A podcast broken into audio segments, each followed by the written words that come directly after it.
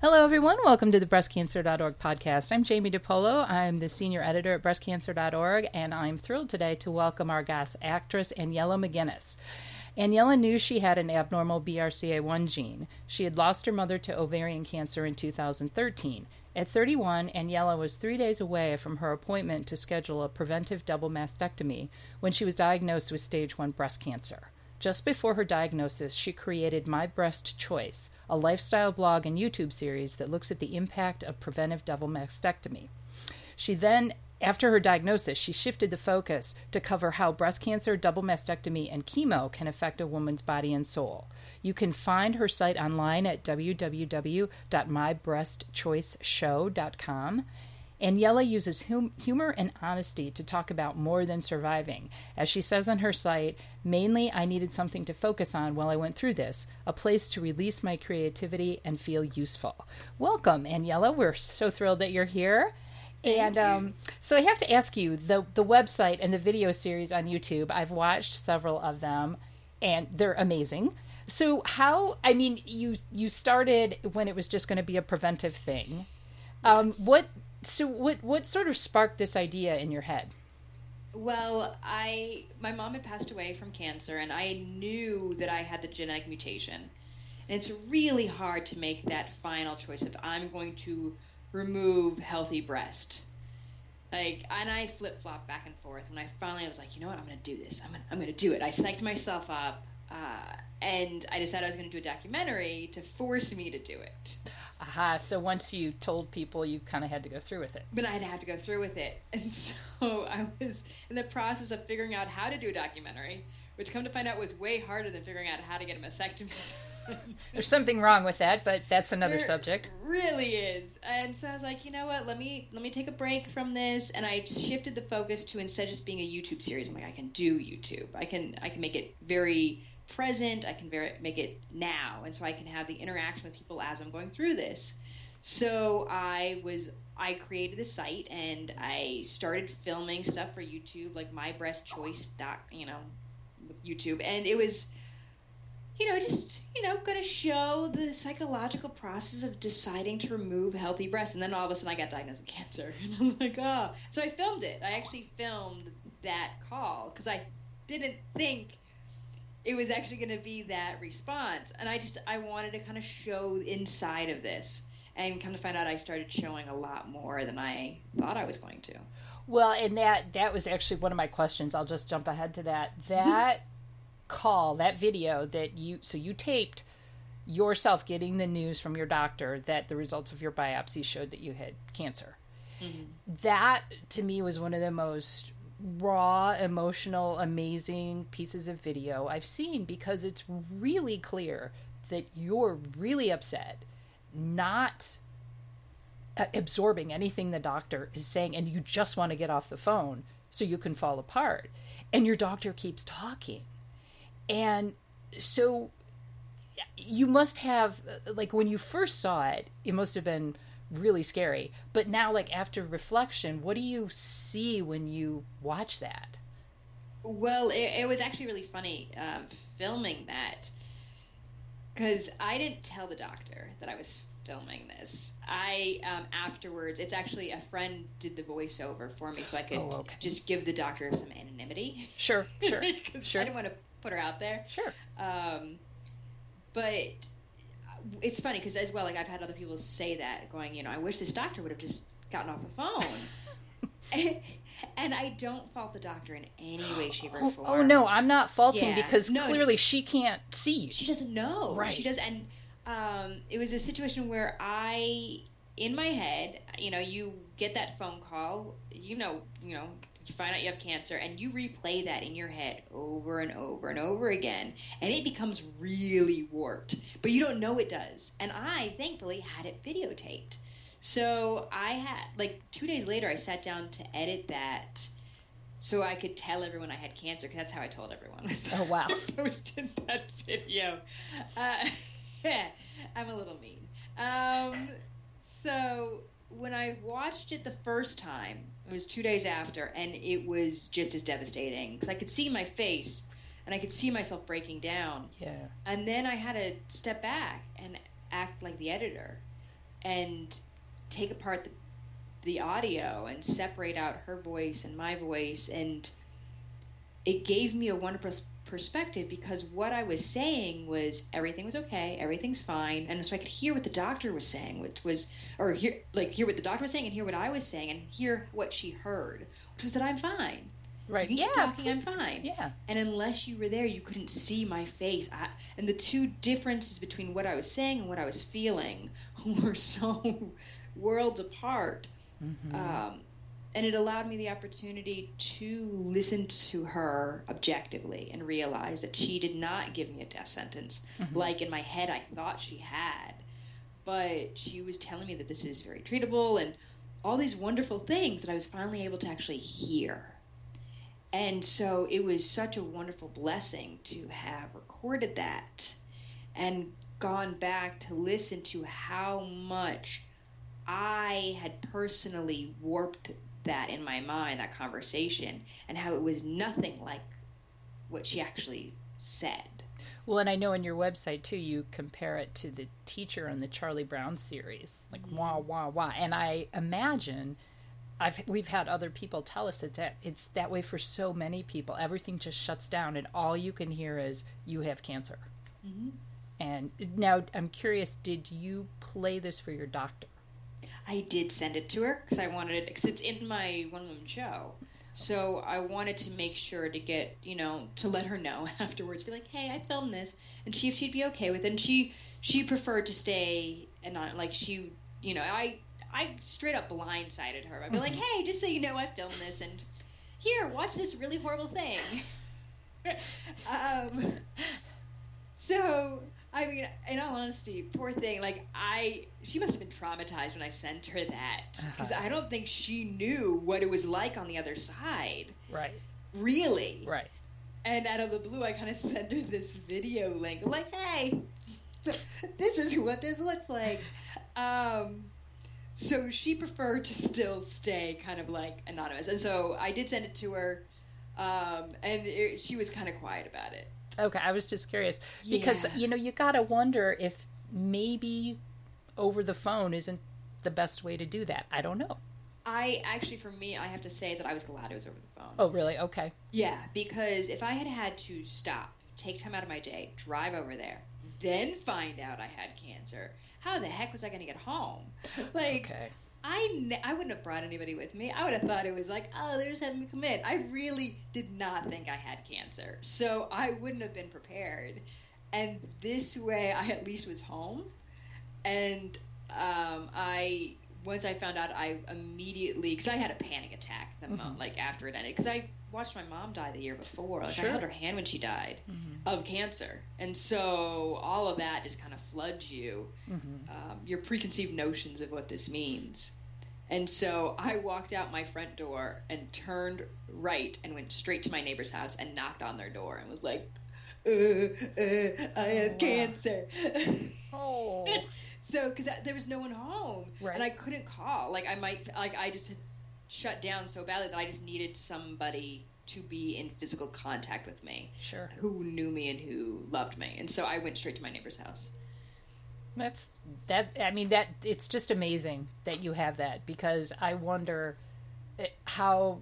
I don't know. Just if everybody could have that, how if things, if they would remember more, or like you say, it would lose some of its importance. Like they wouldn't be so traumatized if they could reflect back on that later. But that it's just, it was Honestly, an yeah. amazing thing. An well, amazing honest reflection on it because Yeah. there's reflecting on it, which is just Yes. ruminating. Yes. and then there's really having what happened.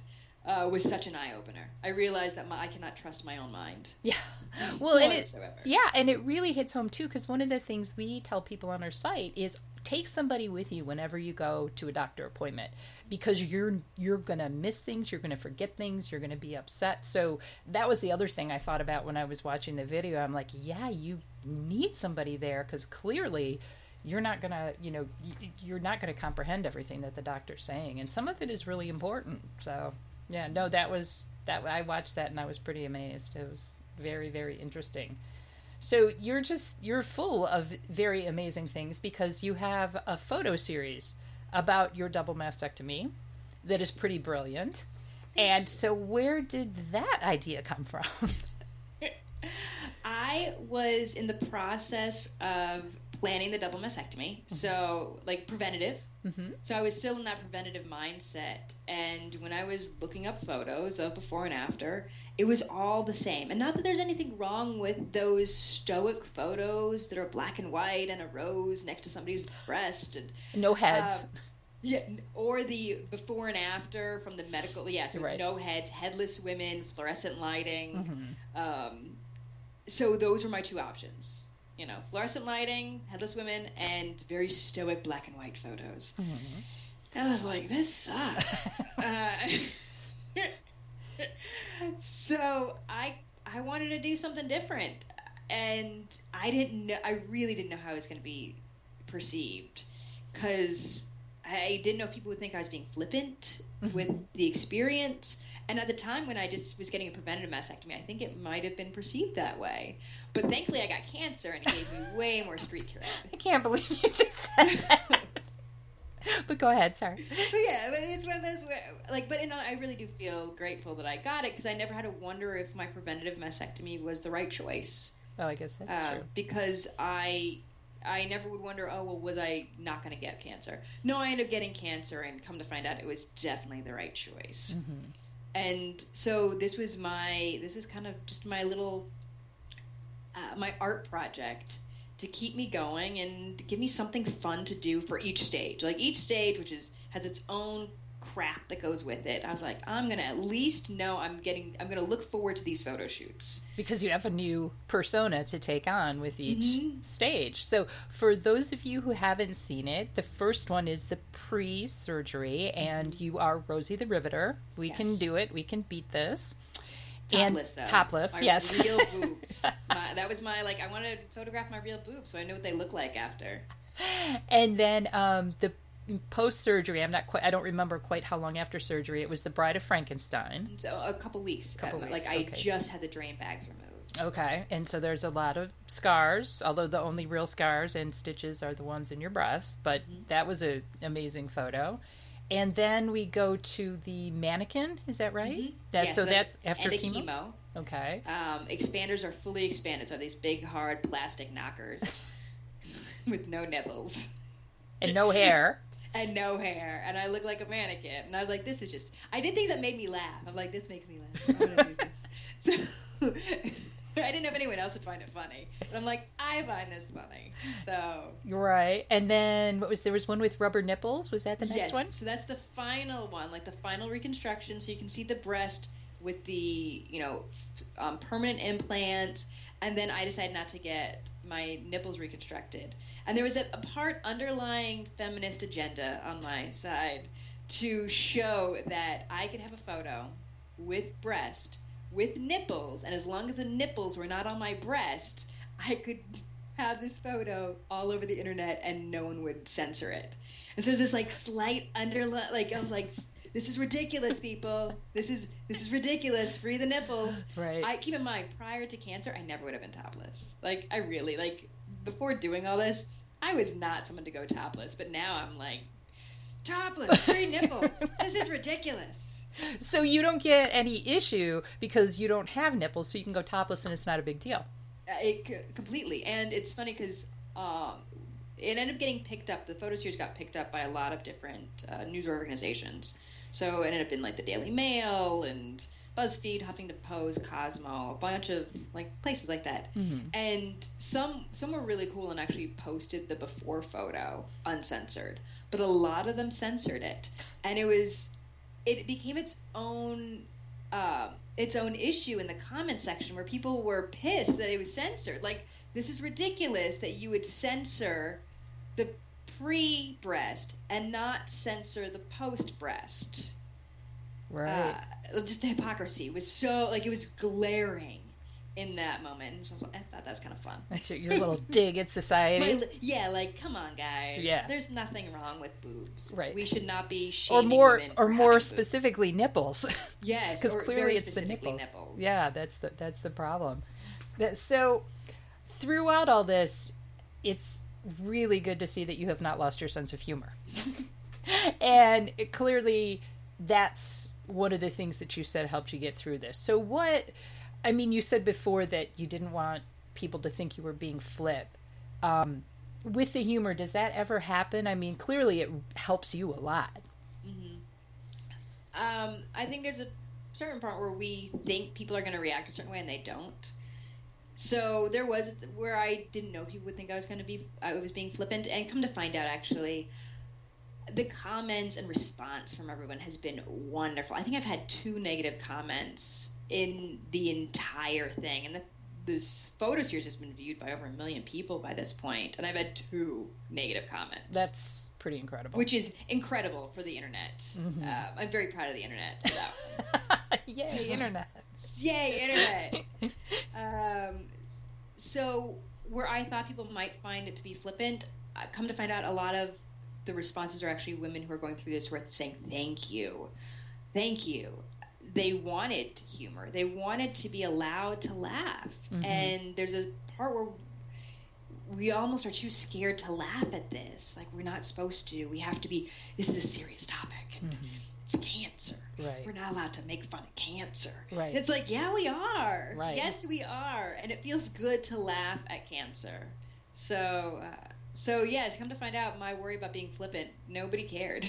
That's great. Well, and like you said too, especially I, I keep going back to the the mannequin photo. I mean, that has to feel funny and weird and you have to kind of laugh at yourself with with no hair and giant boobs and you know it's obviously it's a phase and it's not going to be like that forever but it is kind of funny when it's happening It is, and the amount of things that I realized I'd look like, like Halloween is coming up, uh, and this is the best time of year for cancer patients and chemo patients. Like, embrace it. Oh my gosh, you're gonna get no other chance like Halloween to just dig it. I mean, just go all out, especially as a woman. I mean, the things you can do. I saw one woman dressed as Breaking Bad. She did a goatee and the hat, and I was like, "Oh my gosh, this is brilliant!"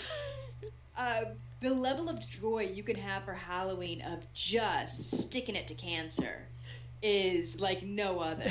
so what are you going to be for halloween this year I'm I'm going to be um, I'm Furiosa from Mad Max. Ah, So I because I have the buzz cut now. Sure. And so I made the uh, mechanical arm. But my piece de resistance for the entire thing was I ended up getting an LED strip, and I got a bra from the thrift store, and I cut out the front cup of it, and I attached in the um, LED strip, and it has a remote to make it flash. and so I'm going to have the one breast exposed because I have no nipples, and I can't be sighted for it. and I'm going to put it on flashing mode. So the entire thing lights, like my entire breast lights up and glows, while the other arm is a mechanical arm. So it just looks like some weird robot. Um, I'm going all out. Who's Yeah. going to say anything to me? I had cancer. right Can't I, see- are you going to post this i can't wait to see it Yeah, it's gonna be on Instagram. So it's it's happening tomorrow night. I'm dressing up tomorrow night. Okay. Um, so if this posts later, it's October 30th. I am dressing up, and if you go to my Instagram at Danielle McGee, you can actually see my light up single boobed Furiosa. I love it. I'm going to be there. I'm definitely going to be there. Um, so to close out, tell us a little bit. You've got a one woman show Yes. that you basically are sticking it to cancer. And so is that now? I know you're based in Florida, correct? Yes. And so is are you going beyond Florida with the show? Is what? Where are we with that? I am. Um, I filmed it, and am in the process of making it into. I'm calling it a documentary just because I don't know what else to call it. Maybe it's a docu dramedy. I, I You can come up with a new word. I, I it's think a docudrama. Okay. Um, it is the one woman show, which includes a lot of footage from my process, and then you know this live show, which is about an hour long, that we are in the process of editing together to allow that now to live on its own, so it can go to other states and it can go to other people and it can go inside your home, and I don't have to keep playing cancer. Um, so. This, so that's what we're in the process of right now. We're in the process of editing it, fundraising for the editing of it, um, and just you know one step at a time, figuring out. I have no idea what I'm doing at all. I have no idea, and I figure one step at a time, we'll figure it out and get that out to people so they can so they can see it. And I mean, I play cancer in it. Like I actually I play everybody, but at Mhm. one point, like it's cancer and I are talking to each other, and cancer's like, "Hey, how you doing?" Doing good. Cancer's an old guy from Brooklyn or something. Yeah, yeah, exactly. He likes he likes titties. nice. Very nice. So there's Yeah. no um like you don't even have an estimated completion date for the editing or anything like I'm, that. I, I was hoping to do the end of the year, but I have realized that you can have things done fast, cheap, or good, and you only get two of those.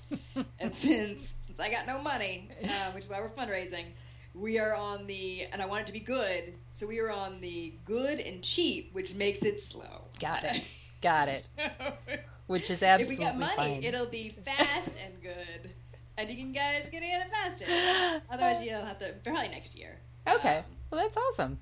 Yeah. Well, Aniela, thank you so much for talking to us today. I really appreciate it. I have probably 500 more questions that I would want to talk to you about. So I'm hoping we get you to come back, perhaps at the end of the year, if it's time for the um, show. If the you know show's close to coming out, that would be great. Um, again, we're talking to Aniela McGuinness. She has a blog called My Breast Choice, and you can find it online at www.mybreastchoiceshow.com. She's also on Instagram, as she says. So if anybody out there is looking for a Halloween costume, definitely check out her Instagram page. Again, Aniela, thank you so much. Ah, thank you.